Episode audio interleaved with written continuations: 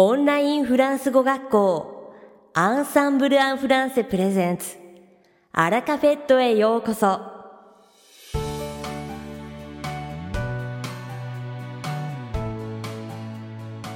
オンラインフランス語学校アンサンブル・アン・フランセプレゼンツ。アラカフェットへようこそ。この番組はフランス語学習をメインテーマにネイティブに通じる実践的なフランス語表現や日本人学習者が間違いやすい文法のポイントなどをアンサンブル講師が週替わりでお伝えします。本日の担当は響先生です。こんにちは。アンサンブル講師の響です。本日もアラカフェットの時間が始まりました。いかがお過ごしでしょうか？さて、今日は少し性についてお話ししてみようと思います。性といっても言語の性です。ご存知の通り、フランス語には男性名詞と女性名詞がありますよね。始めたばかりの頃は、どうして一つ一つ覚えなくてはならないのかと嫌気がさした方も多いのではないでしょうか。それに勉強を続けてある程度のレベルになっても常に名詞の性を意識しなくてはいけないし、単語を覚えるだけでなく自分で文章を読んだり書いたりするときにも性の理解は必須です。大変ですが、そう気に病まないでほしいとも思います。確かに男性名詞と女性名詞に分かれていると覚えるのが面倒ですが、例えばドイツ語になるとその間に中性名詞というのがあります。僕はフランス語を勉強する前にドイツ語をやっていたので、フランス語の学習を始めた時には2つしか性がないのかと思いました。他にもやはり性が3つあったり、名詞の変化がもっと複雑な言語も多いので、フランス語は男性名詞と女性名詞しかないと思えば少しは気が楽になるかもしれませんね。しかし残念ながら男性名詞と女性名詞を見分ける絶対的な法則はありません。よくアルファベ、うで終わっていたら女性名詞という風に言いますが、例外を挙げたらキリがないですよね。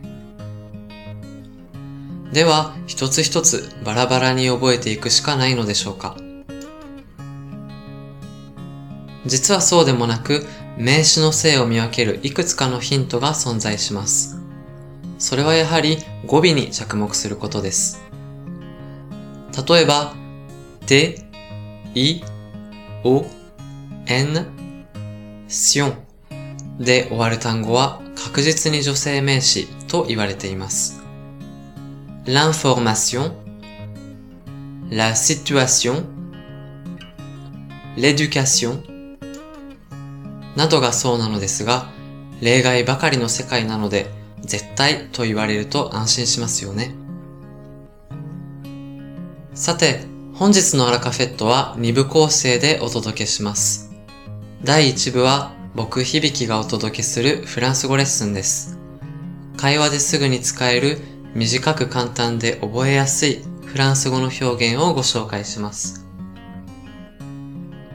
そして第2部はアンサンブル情報交換コミュニティで人気のテーマ〇〇先生はこうしてフランス語の壁を越えたより大輔先生の回についてご紹介します。それでは本日のフランス語レッスンを始めましょう。先ほど名詞の性を見分ける語尾の話をしましたが、こないだフランス人の友達からこんなことを言われました。気づいたんだけど、アージュで終わる名詞は全部男性名詞だよね。確かに、le nuage とか、le courage とか、a, g, e, âge で終わる単語はすべて男性名詞です。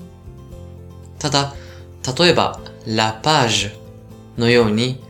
âge の前に一文字しか入っていないものは女性名詞になります。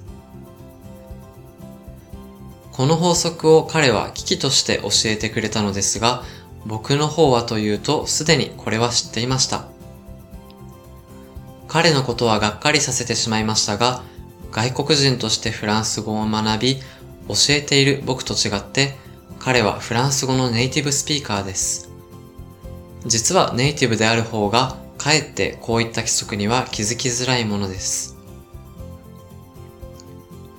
彼らは子供の時からいわば自然に名詞の性を覚えてしまうので、わざわざ法則などに頼る必要がないのですね。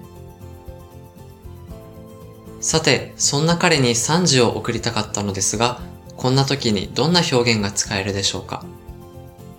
すごいという意味では、ブラボーなども使えますが、あまりひねりがありません。もう少し気を利かせた表現にこんなのがあります。シャポシャポもちろん、ルシャポで帽子という意味ですが、この一言だけで脱帽という意味でも使えるのです。いかがでしたか？今回のように知っておくと役に立つフランス語の一言は、アンサンブルで配信しているメールマガジン、無料メールレッスンでたくさん紹介されています。ご興味がある方はぜひ、アンサンブル・アン・フランセのホームページから無料メールレッスンにご登録くださいね。それではまた、アビアント響先生、ありがとうございました。アラカフェットは日本最大のオンラインフランス語学校アンサンブル・アン・フランセがお送りしています。この番組を聞いてくださっているすべての方にフランス語学習に役立つ特別なビデオ講座およそ1万円相当をプレゼントしています。詳細は番組の最後にお知らせいたしますので、ぜひ最後までお聞きください。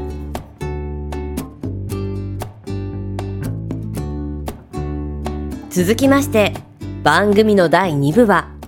アンサンブルスタッフのミキがお送りします。今回もアンサンブルが月に1回、無料で生徒様に提供している情報交換コミュニティの開催レポートをお届けします。コミュニティの人気テーマ、〇〇先生はこうしてフランス語の壁を越えた。5月を担当されたのは大輔先生です。大輔先生は参加者の皆さんとの質疑応答を通して皆さんが抱えられている壁は大きく分けて2つあったと感じられたそうです。一つ目は発音が苦手でもごもごと言ってしまうので余計に通じない。発音を気にするあまりスムーズに話せない、怖い、など発音に関すること。そして二つ目は自分に合った学習法がわからない。その学習法が自分に合っているのか判断がわからない。いつ判断すればいいかわからない。という学習法に関すること。発音に関しては特に大輔先生は一つ一つの発音の基礎を習得することが大切だと力説されました。具体的には、綴りと発音の関係、口の筋肉の使い方、口の中の状態、舌の位置、息の使い方、これらを意識することなく発音できるようになるまで、しっかりと繰り返し練習することが大切だそうです。学習法に関しては、自分に合った学習法を判断するのは難しいですが、まずは自分のレベルに合った学習法を見極めるのが大切だ。とおっしゃっていました。また、その学習法が自分に合っているかどうかの判断ですが、その学習法で心がときめくか、さあ次にどんな文法や表現が出てくるかなとワクワクできるかが大切なのだそうです。最後に万人に有効な効率的で時短の学習方法というのは存在しないのではないか。まずはしかりと基礎を身につけ、繰り返し反復練習をすること。そして実際に使うこと、それが現時点での最良の学習方法だと思うと締めくくられました。大輔先生はこうしてフランス語の壁を越えた。開催レポートの全文はアンサンブルが運営しているコミュニティサイト、クラブアンサンブルに掲載されておりますので、気になる方はぜひ、情報交換コミュニティより記事をご覧になってくださいね。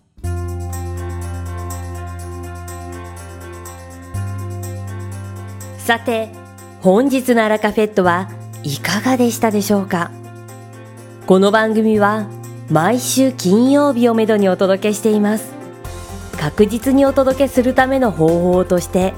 iTunes やポッドキャストのアプリの購読ボタンを押せば自動的に配信されますのでぜひ購読するのボタンを押してくださいまた番組では皆様からのご感想やフランス語学習に関するご質問をお待ちしております。アンサンブル・アン・フランスで検索していただき、お問い合わせからお送りください。番組内でご紹介させていただきます。そして、この放送を聞いてくださったあなたに素敵なプレゼントがあります。アンサンブル・アン・フランセお問い合わせ宛てに、お名前、アラカフェットを聞きましたと明記して送ってください。フランス語学習に役立つ特別なビデオ講座をプレゼントします。たくさんのご応募をお待ちしております。それでは次回の配信でお会いしましょう。素敵な週末をお過ごしください。